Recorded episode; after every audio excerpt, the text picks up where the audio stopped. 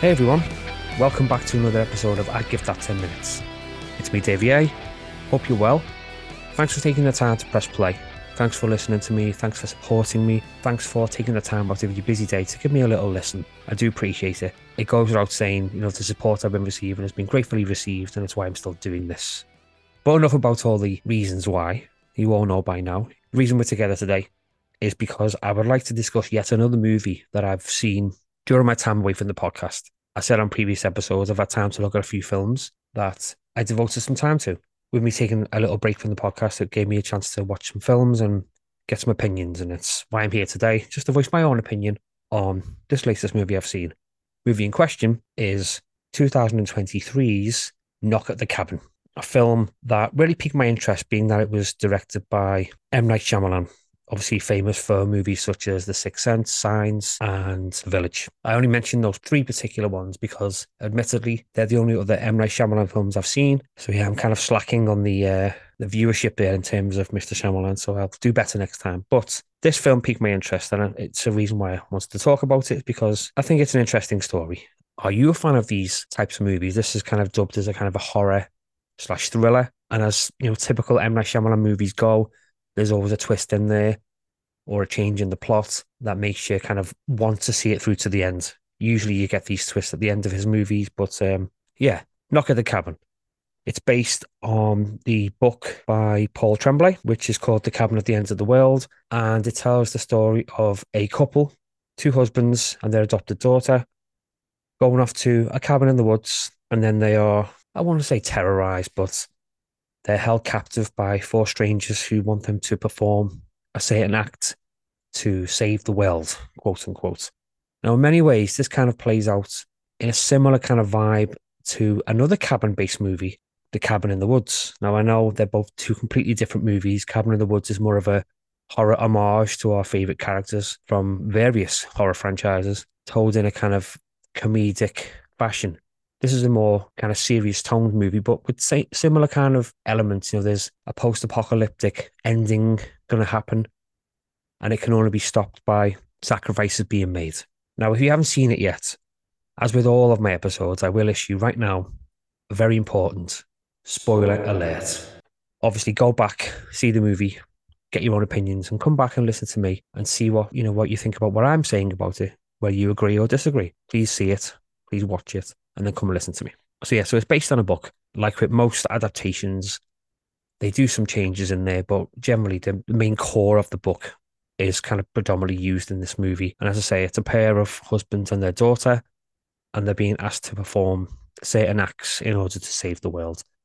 And certain acts, what, what I mean by that is they're expected to sacrifice one of their group in order to stop essentially the end of the world. Different parts of plagues and whatnot that could affect the human race, which can apparently be stopped by a sacrifice. And again, it's why I mentioned Cabin in the Woods because similar kind of thing, you know, they they expect someone to be sacrificed in order to stop, you know, a giant supernatural entity from destroying the world. Now, the strangers in question are led by one Dave Batista, you know, an actor who's done really well in his own right, moving from the wrestling world into Hollywood acting, much in the same kind of um, being as the likes of Dwayne Johnson, John Cena, and others, taking that leap and doing really well. Dave Batista, especially, you know, he's been seen in films like, you know, the re- more recent Blade Runner, which I think was the last thing I saw him in. I know he's been in other films since, but that's really the, the most recent one that I've seen him in was Blade Runner 2049. And of course, Knock at the Cabin.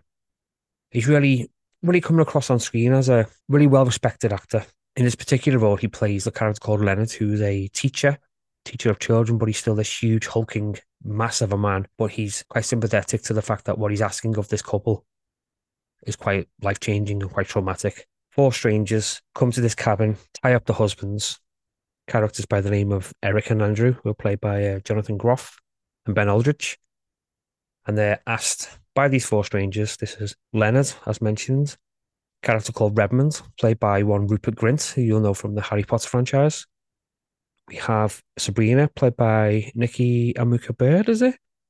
And we have Adrian, played by Abby Quinn. These four strangers who are seamlessly, you know, not connected in any way, come to the house, tie the couple up, and are wielding weapons which they've made themselves. We're talking like a like a spade with a fork attached to it, some kind of weird chain with a hammer on it. These quite imposing weapons that are kind of terrifying them. And they're, they're being told, this couple, they have to sacrifice someone in the group. So either themselves or their daughter, I assume, in order to stop a series of events destroying the world.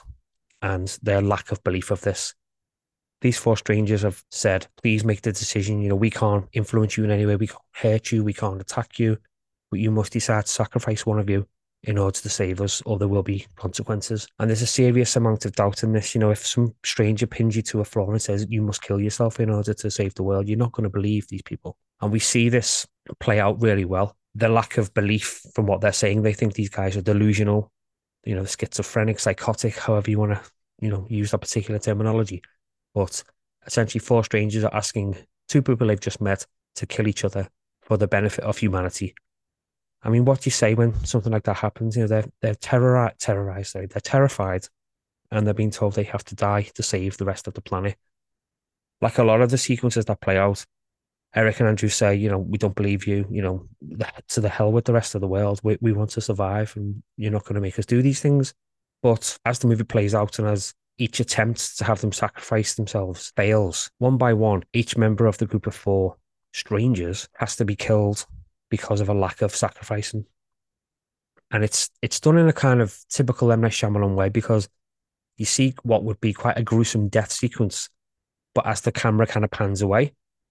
So it's more of that implied kind of um, graphic violence. You, you do see the aftermath of it. You see blood spatter or dripping blood, that kind of thing, but it's always done off camera. So you don't see the physical deaths. But every time they're asked to sacrifice himself, you know, Dave and the gang, as I'm going to call them, are killed off one by one, having stated, you know, a part of humanity has been judged, and then one of their number is killed, and then they try again the following day. It's the same result. Will you now sacrifice yourself? No, somebody's going to be killed. And it's this gradual kind of, I suppose, convincing of an opinion. You have um, the two husbands there and their total lack of disbelief, or total lack of belief, I should say. And gradually, through a series of violence and threats and whatnot, they're being shown that if you don't sacrifice yourself, this is what happens. And they show news reports of things such as like tsunamis taking taking a lot of lives, planes falling from the sky, plagues, you know, not not too dissimilar from the likes of our, you know, dare I mention it, COVID virus that killed, a lot of people, instantly wiping out a lot of humanity. But they still don't believe these things. They think these are just manufactured news reports to convince them. They think these four people are some kind of like terrorist group or a cult, but you get their perspective of it. These four strangers have got lives of their own. They tell us who they are, what their lives are. One being a teacher, one being a nurse, one being a, a cook, and one being um, he works for the gas company. So they work in kind of key roles, you know, medical, power, education, you know, food and health, that kind of thing. And they're pleading their cases. You know, they've all got their own lives, and they want to, you know, go and see their children and whatnot. And all they would have to do is sacrifice one of their well, the couple have to sacrifice, sacrifice each other to save billions on the planet, and the constant trying to convince. I found it a good back and forth between both the couple, the, you know, Eric and Andrew, the husbands, and the four main characters who are making them sacrifice themselves. You could see that they don't want to do this, but they've been compelled to do it. They've been given visions of death in the world, and the only way to stop it is having someone sacrifice himself. And again, I keep going back to Cabin in the Woods, but it's the same kind of vibe for me. You know, a group of people must be sacrificed to save the entire planet. I know it's not a comparison; they're both different genres completely, but um, it was the first thing that came to mind. You know, the cabin environment, the sacrificial need for people to go, and the the impending doom, the apocalypse coming. It was an interesting story. What what I did find fascinating was that the movie had grossed over fifty four million dollars I mean, that's a hell of a lot of money, especially for this kind of movie. You know, you're not typically expecting those kind of numbers or something that isn't tip isn't your typical kind of horror movie. I know your main kind of franchise. You know, you saw you saw franchises and you know on Elm Street and anything with a big blockbuster or a continuation does tend to generate a lot more money. But this is an interesting adaptation that really has drawn a lot of people in, and I think it's the fact that the cast has done really well. Granted, maybe a third of the actors were were very well known to me, but a very small amount of actors in the main in the whole film all did their part in key scenes. I think it does help that we're given some flashbacks as well during the the sequences where the husbands are tied to chairs. You know, their their thoughts are drifting away to how they met or how they adopted their daughter or how certain characters have interacted with them before. You see scenes when one of them was attacked in a bar by some guy in a hat and a beard. It's later we find out that Rupert Grint's character Redmond was that a character who, who attacked um, uh, Andrew with a bottle on his head and put him into hospital. But you don't kind of catch on to that till towards the end of the movie.